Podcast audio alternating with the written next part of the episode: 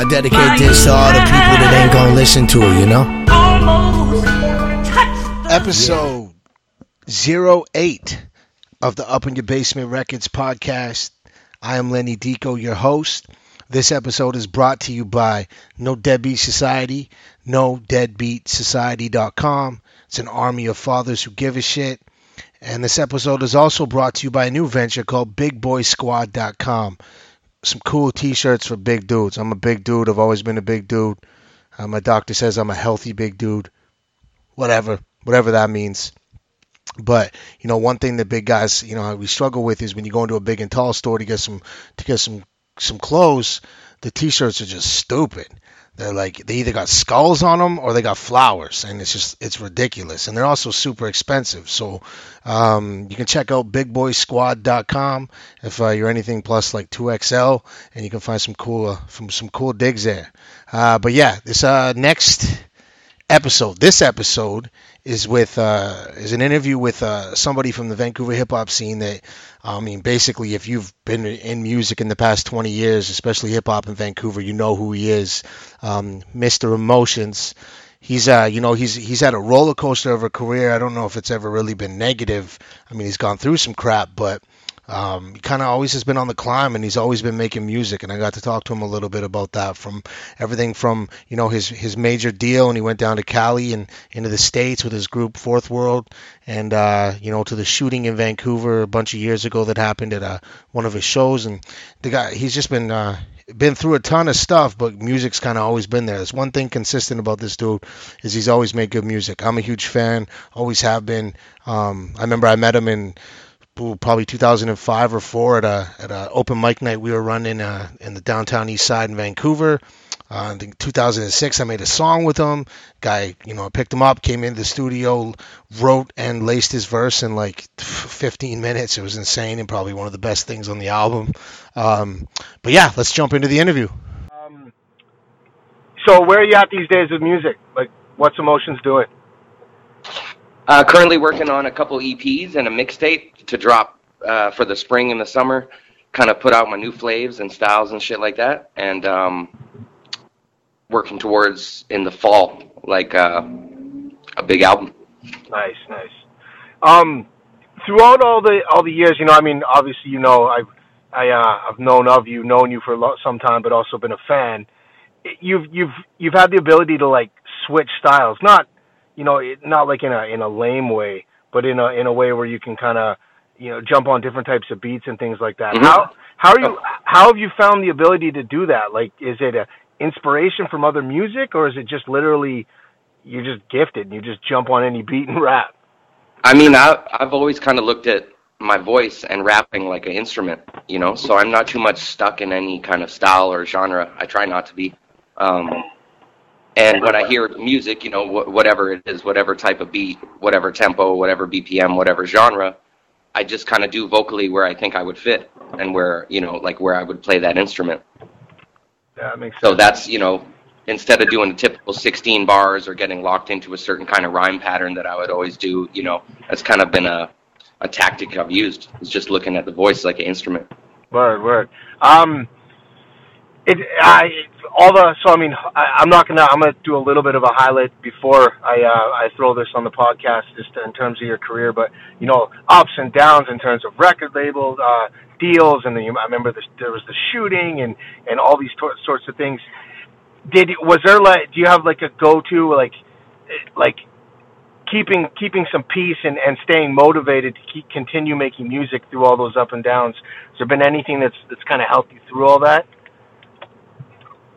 Man, um, you know, music is one of the things. Making music and writing and performing are some of the things that make me feel really good in life.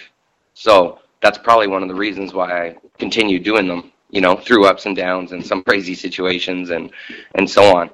Um, yeah, yeah, it's always, it's always been there as something to bring me, you know, a lot of happiness and energy and motivation in life. Where, where, um, uh, biggest collab to date, just in terms of some something or someone you wanted to work with that you ended up working with?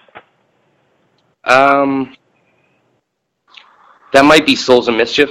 Mm. I mean, they were you know not from '93 till infinity to everything that they did in those early Hiero years, and just throughout my career, they were a really big inspiration for me. And uh, getting to do a tune with them and just kick it and stuff was felt like a 360 moment. Yeah, I bet, man. That's awesome. Um, yeah, collab collaborations in the future. Do you have anything lined up that you've been working on, or are you kind of just working with your camp type deal? Uh, I got a few collabs coming in the future. Uh, I've been writing some stuff with Junk and um, my boys Defug from Seattle, and yeah, a couple other bigger ones, but it's not cool. solid yet, so I don't want to say. word, word. What's but yeah, uh, working with other MCs and stuff, but um, focusing as far as like putting out my music as solo music, but always doing collabs. Yeah. What's uh, what's like Fresh Coast is kind of a, I don't even know how you defined it back in the day. It was just kind of the the, the crew that you guys were in. Is that yeah, still, are you still doing it? Like you, you guys all still keep in touch and, and work on projects or whatever it may be? Um, a lot of us, I mean, we all still stay in touch for sure. Um, as far as collaborative projects, some of us are still working together. It's not like that same collective of people is all uh, working together currently. You know, yeah. everyone's kind of spread out, still doing their thing, but most of the people still do their art or their craft. You know, are still producing or rapping or whatever it was, DJing. Yeah, for sure, awesome. Uh, any any, uh, any touring coming up? Uh, I'm kind of just doing the festival circuit right now. Yeah, I was gonna I was gonna ask you about that. I noticed that that uh, you started doing a lot of those in like even like the Shamba um, up in the interior and stuff. Do you find that? How do you find the crowds compared to like you know if you think back like the mid 2000s or even before? You've been doing it a long ass time. The hip hop crowds in Vancouver compared to those crowds, is there a uh, you find uh, like is there any noticeable differences or is it just all good times? Well, yeah, it's definitely a noticeable difference. Like festival crowds, I mean, people are there to have a really good time. They're letting loose. They're they're trying to, you know, dance or they're trying to have a good time. Yeah. The club night culture, like nightclub culture, has kind of like, you know, back against the wall sometimes, or it's, kind of harder to get people moving in the cities, um, opposed to a festival. I would find. Yeah, for so, sure. You know, I started performing at Besties in like 2000, and then since then, I've I've just been really attracted to it. Oh so shit, that long. Mhm. I didn't know that. I didn't know that, man. Yeah, this year is going to be my 19th year performing at Shambhala. Holy fuck. um, shit, man. All right. Um, the last question I have for you. You've had a like like man, whether you admit it or not, dude, you're a fucking you're like the, one of the, the, the main fucking influences of Vancouver hip hop. What do you, you know, the new kids that are coming out, um, you've, you've had a career that's, like you just said, it's well over 20 years. You've been doing it forever. What, you know, what advice, like if you, you just get them all together, all these kids that are coming out with music, and just give him a few pieces of advice, negative or positive, what, you, what do you think you'd say to him? I'd, the most simple and best advice I could give to up and comers is be original. Word. You know, um, nobody can be you as good as you. You know, you you can never be the next man. This, uh, you know, the same as him. You can emulate. You can copy a lot. You can be ninety nine percent there. And I, I think a lot of uh, the mentality of newcomers is kind of emulating sounds and just make something that sounds like something else that's popping right now. But you know, I was just having a conversation a little earlier about OutKast per se. You know, when they came into the music industry in the '90s, their rap music sounded like nobody else's, but it was dope. You know, it was dope and creative enough that it spread and people really got into it. You know, yeah. so I think if if artists have like the balls or like the creativity to make unique things and just do you, man, come come with something original. You know. So that was my uh, interview with Emotionz, Vancouver legend. Yes, I say that probably about most of the people that I've been talking to recently. But uh, but yeah, definitely Google emotions with a Z, emotions with a Z, depending on where you be. Um, and uh, you'll you'll get his music. Uh, guy's got you know uh, he he does music in all, all, sorts of genres, as he said. He just kind of does his thing. It's his voice is an instrument. So uh, definitely uh, Google it and Google him and download some of those those tracks and cop his albums. It's definitely an important thing to do. I'm gonna let this one uh, piece out with one of his tracks called Brown Baby.